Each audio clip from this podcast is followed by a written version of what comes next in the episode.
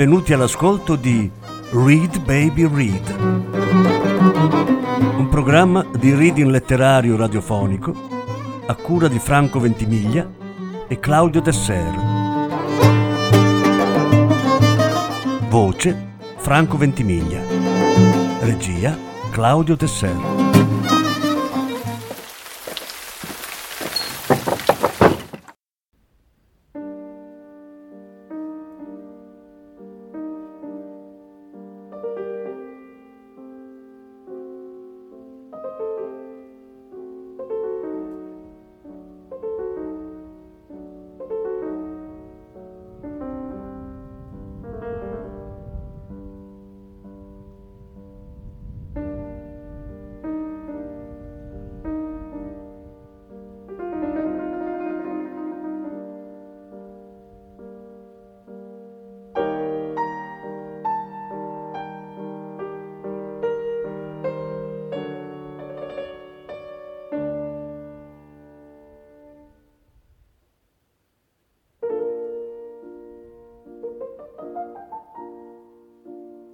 Massimo Carlotto, due racconti dalla raccolta L'alligatore. Il confronto. Seconda parte.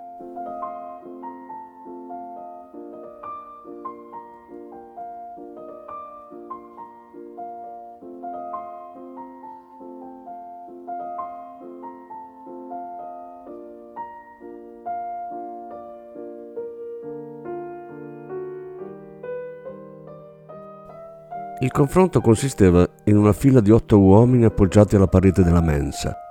Al centro un tavolo per il cancelliere, i giudici e gli avvocati. Mancavano i finti specchi e tutte le altre cose viste mille volte nei film americani che, nella teoria, avrebbero dovuto garantire i diritti della difesa e dei testimoni.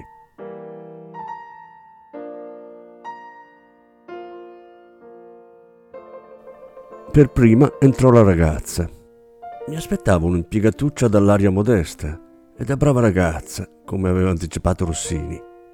Invece Erika dalla via era anche bella, molto bella. Senza un filo di trucco, era la classica teste che faceva sempre una buona impressione alle corti dei tribunali. Declinò le proprie generalità e su invito di Pietro Belli alzò finalmente lo sguardo sulla fila di uomini sbiancò in volto alla vista di Bressan e dell'attore. Sul nostro suggerimento, l'imputato manteneva un'espressione tranquilla e un po' curiosa, mentre Martino si esibiva con discreto successo nella parte del personaggio che aveva qualcosa da nascondere. La testa riconosce tra queste persone l'autore della rapina? domandò il giudice. Erika dalla via rimase a lungo in silenzio. Era chiaramente in difficoltà. Si prenda tutto il tempo che le occorre, intervenne un brigadiere per tranquillizzarla. Mi sembra sia quell'uomo a destra della fila, il sesto, disse alla fine, indicando Gaetano Martino.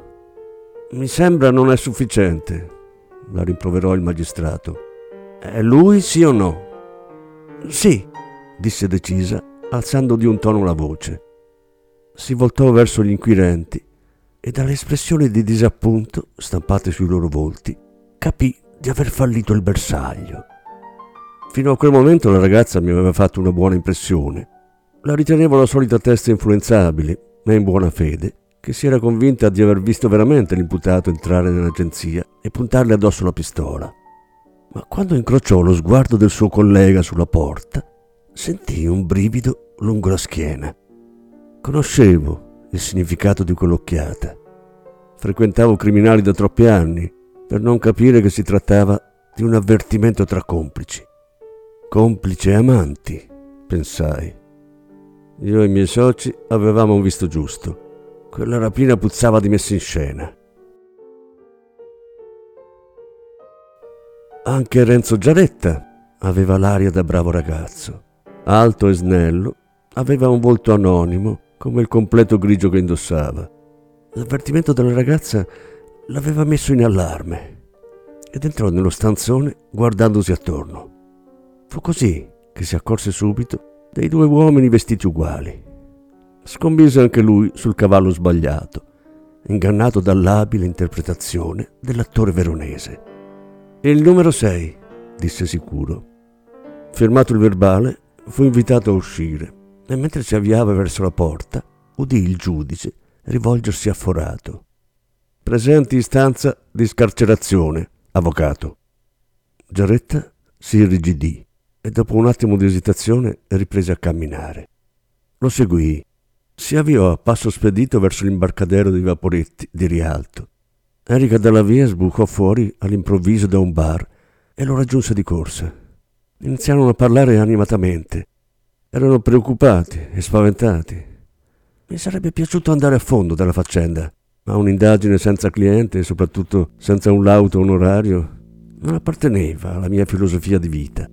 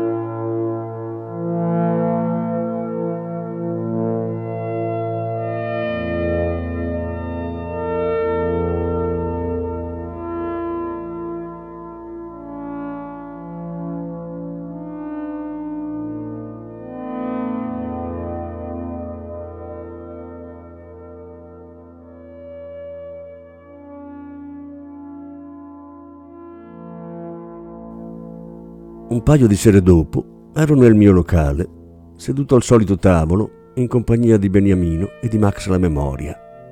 Erano circa le due del mattino e da un po' stavamo discutendo di regali di Natale. Avevo chiesto ai miei amici un consiglio per il dono che avrei dovuto comprare per Virna. Rossini mi toccò il collo del piede con la punta della scarpa. Con il mento indicò la porta. Nino Bressan si stava togliendo il cappotto e distribuiva grandi sorrisi nella nostra direzione. Sono venuto a ringraziarti, alligatore, indicai i miei soci. Il merito è di tutti. E grazie anche a voi, allora. Me la sono vista davvero brutta. Pensavo di dovermi sfangare un sacco di anni di galera. Dalla tasca interna della giacca estrasse una busta spessa e me la passò sotto il tavolo. Cosa ne pensi di questa storia? domandò. In che senso? Chiesi a mia volta, leccandomi il pollice per contare i quattrini. Si accese una sigaretta. Tentare di incastrarmi non è stata un'idea degli sbirri. L'ho capito subito, durante gli interrogatori, e ne ho avuto la conferma anche dopo il confronto. I due stronzetti sono stati pilotati da qualcun altro. Ti sei fatto qualche nemico? chiese Rossini. Non credo. Faccio i miei lavoretti fuori zona. E sempre con gli stessi ragazzi. Quindi non rapporti con nessuno. I vecchi del giro sono in galera o sottoterra e dei nuovi non c'è da fidarsi. Già, spacciatori del cazzo pronti a vendere la madre pur di salvarsi il culo, commentò acido Beniamino. I due impiegati non sembrano personaggi legati alla mala, intervenne Max. Ne sono convinto anch'io, concordò Bressan. È proprio per questo che non capisco chi c'è dietro. Cosa pensi di fare? Andai al sodo. Vorrei ingaggiarvi, rispose, tirando fuori una busta spessa quanto la precedente. Mi versai da bere. Potremmo riparlarne dopo le feste. Tra una settimana è Natale. Bressan scosse la testa, deciso. Non voglio campare guardandomi le spalle, alligatore. Guardai i miei soci, che mi invitarono a accettare con un cenno della testa. Lasciami il numero di un cellulare sicuro, lo congedai. Poi riprendemmo a parlare di doni natalizi.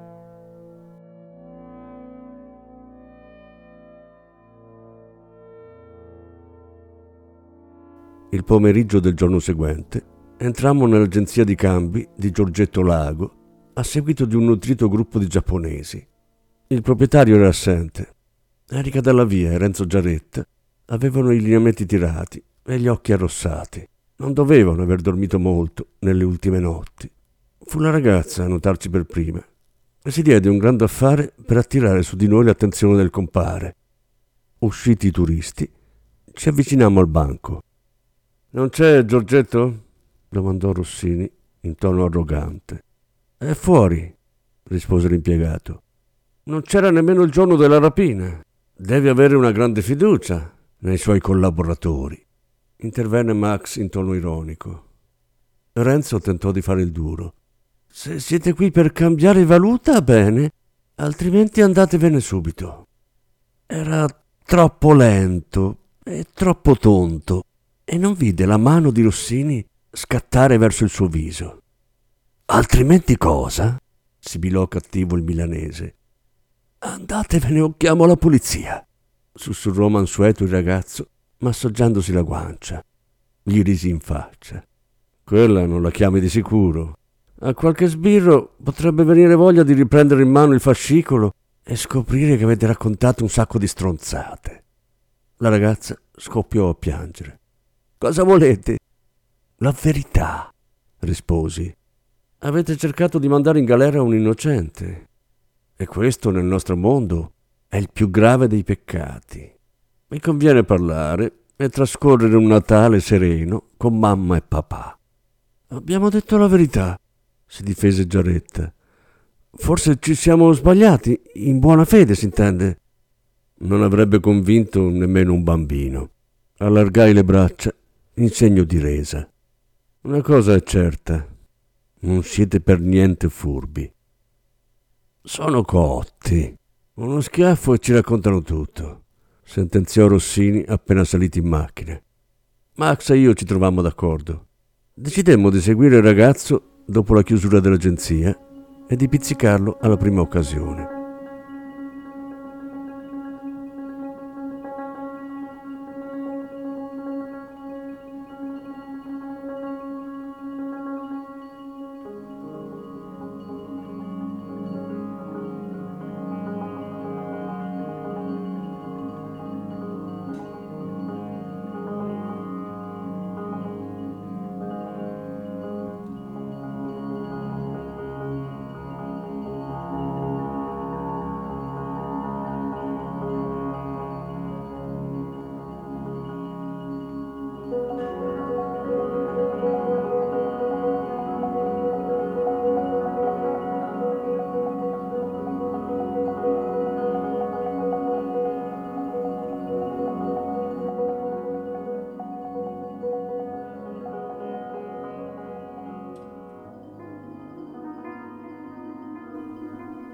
Renzo Giaretta abitava a Mosile di Piave, in una palazzina di tre piani alla periferia del paese.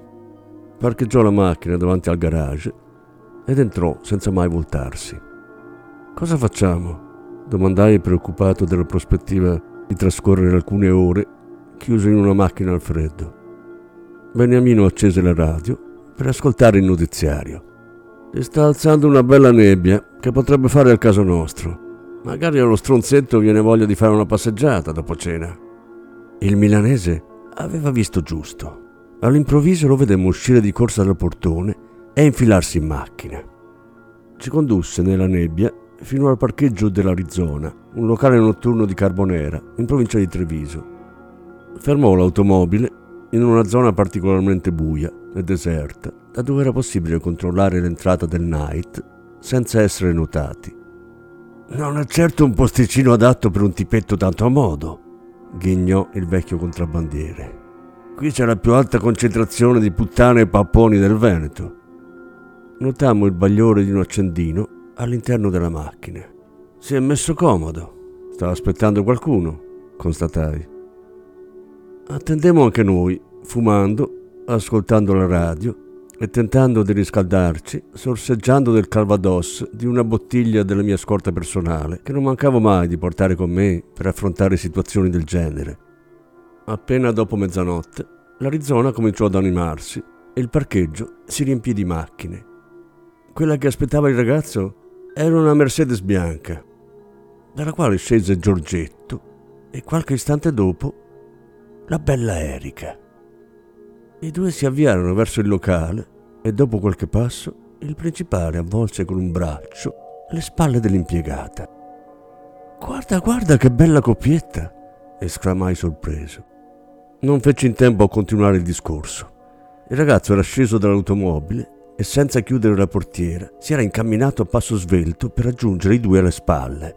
Sospettammo che non avesse intenzioni pacifiche e ci precipitammo fuori dall'auto. Nascosti dalle altre macchine, intercettammo facilmente Giarretta. Rossini gli mise una mano sulla bocca, piegandogli il braccio destro dietro la schiena, obbligandolo ad accucciarsi a terra. Dalla mano aperta per il dolore, cadde un coltello sull'erba. La coppia intanto aveva raggiunto l'entrata.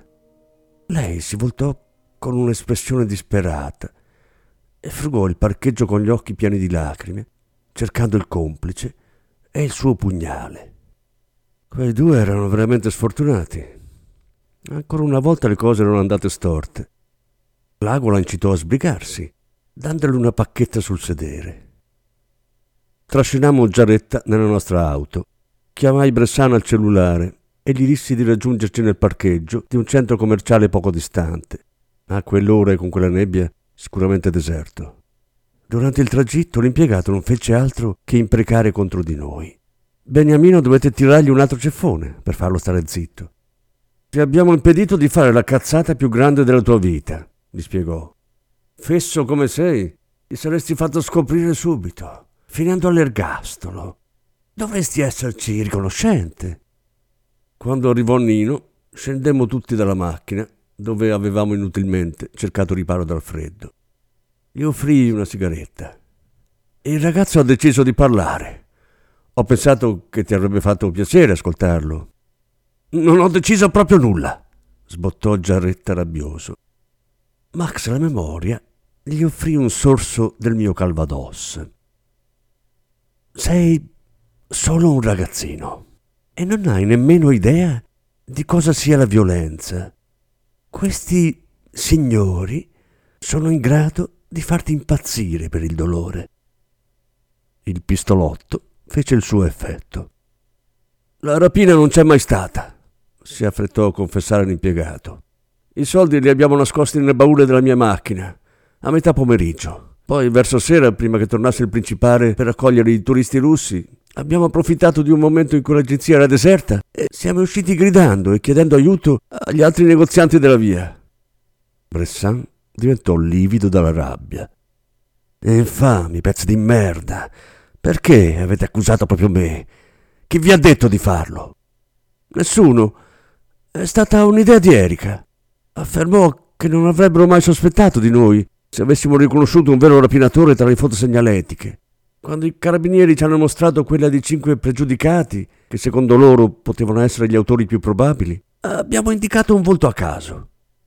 Per 120.000 euro avreste mandato in galera un innocente, si indignò Rossini. Il ragazzo alzò le spalle sprezzante e il gesto poco rispettoso gli costò l'ennesimo ceffone del contrabbandiere. Cosa volevate farne del denaro? si incuriosì Max. Giaretta lo guardò sorpreso. Spenderlo, che altro? Saremmo partiti il giorno di Natale per New York e saremmo tornati una volta finiti i soldi. Ma qualcosa è andato storto, lo incalzò Max. L'ago non si è fatto fregare come gli sbirri.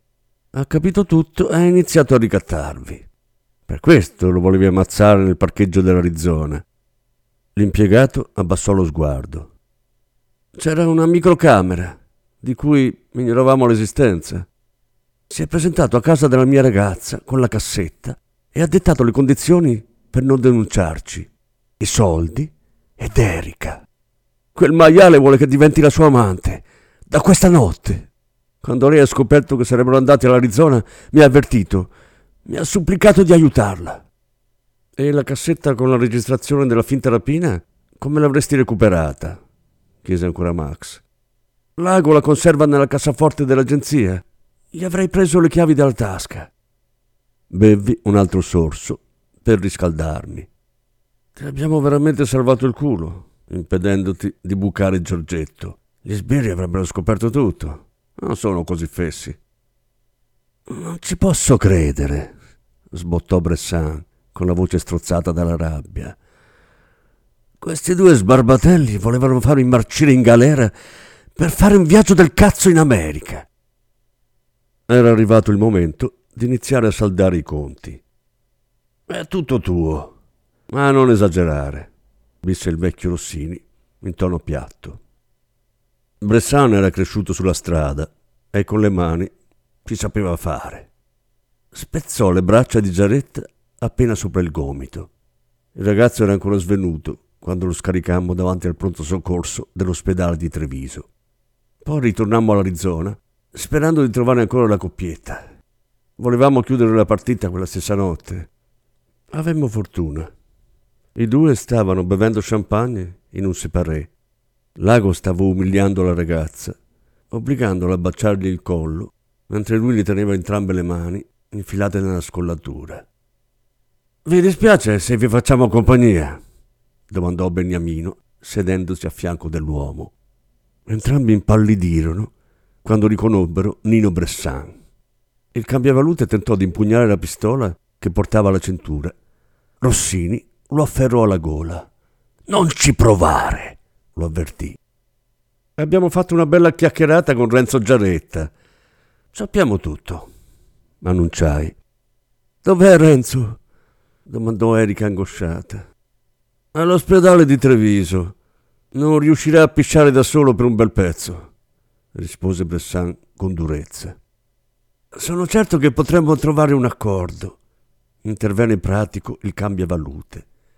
Devi risarcire Bressan con i 120.000 euro, dissi. Ah, nessun problema. Domani stesso consegno il denaro, si affrettò a dire Lago. Non mi basta. Anche lui sapeva e mi avrebbe spedito in galera senza farsi troppi problemi. E poi i soldi gli verranno interamente rimborsati dall'assicurazione, protestò l'interessato. Ti devi accontentare, chiuse l'argomento il vecchio Rossini. Guardai Nino e gli indicai la ragazza. E lei? Può scegliere se farsi spezzare le braccia o diventare la troietta di lago. Oh, vi prego, iniziò a piagnucolare Erika. Non posso rimanere con questo schifoso. Allora esci un attimo con me, la invitò Bressan. La ragazza gli afferrò una mano. Non mi puoi perdonare? Non ci penso proprio. Erika dalla via si alzò. Cercò il coraggio, ma non lo trovò. Si risedette di colpo, tenendosi il viso tra le mani. Lago rise di gusto. Le sollevò la gonna e cominciò a giocherellare con l'elastico di una calza. Ti porto io in America a Natale, sussurrò in tono laido. Ci alzammo. Il caso era chiuso e Giorgetto era davvero insopportabile. La ragazza ci supplicò ancora di avere pietà. Nessuno di noi si voltò.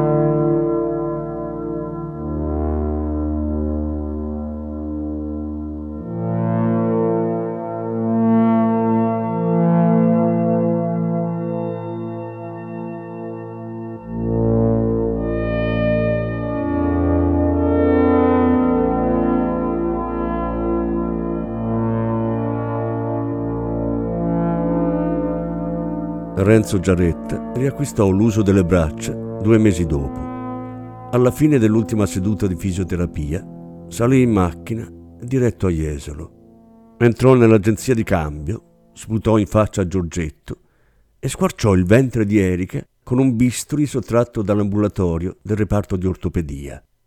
Lago impugnò la pistola di piccolo calibro che deteneva regolarmente e gli sparò due colpi al petto. In realtà non c'era bisogno di ammazzarlo. L'ex impiegato aveva gettato la lama e si era messo a frignare come un bambino. Ma Giorgetto aveva pensato che il ragazzo poteva rivelarsi un testimone scomodo e lo aveva eliminato. Lago fece ridipingere il locale e assunse due belle ragazze russe, bionde come il grano, senza grilli per la testa e caldamente consigliate dai suoi amici della mafia la vigilia di Natale dell'anno seguente, un rapinatore solitario si presentò all'ora di chiusura. Era armato e mascherato. Fece inginocchiare faccia al muro lago e le due impiegate. ripulì la cassa e prima di uscire sparò un colpo alla nuca del proprietario. Le due ragazze non furono di nessun aiuto per le indagini. L'unica cosa che ricordavano con precisione era che il malvivente indossava una maschera del carnevale veneziano con un grosso naso di cartapesta.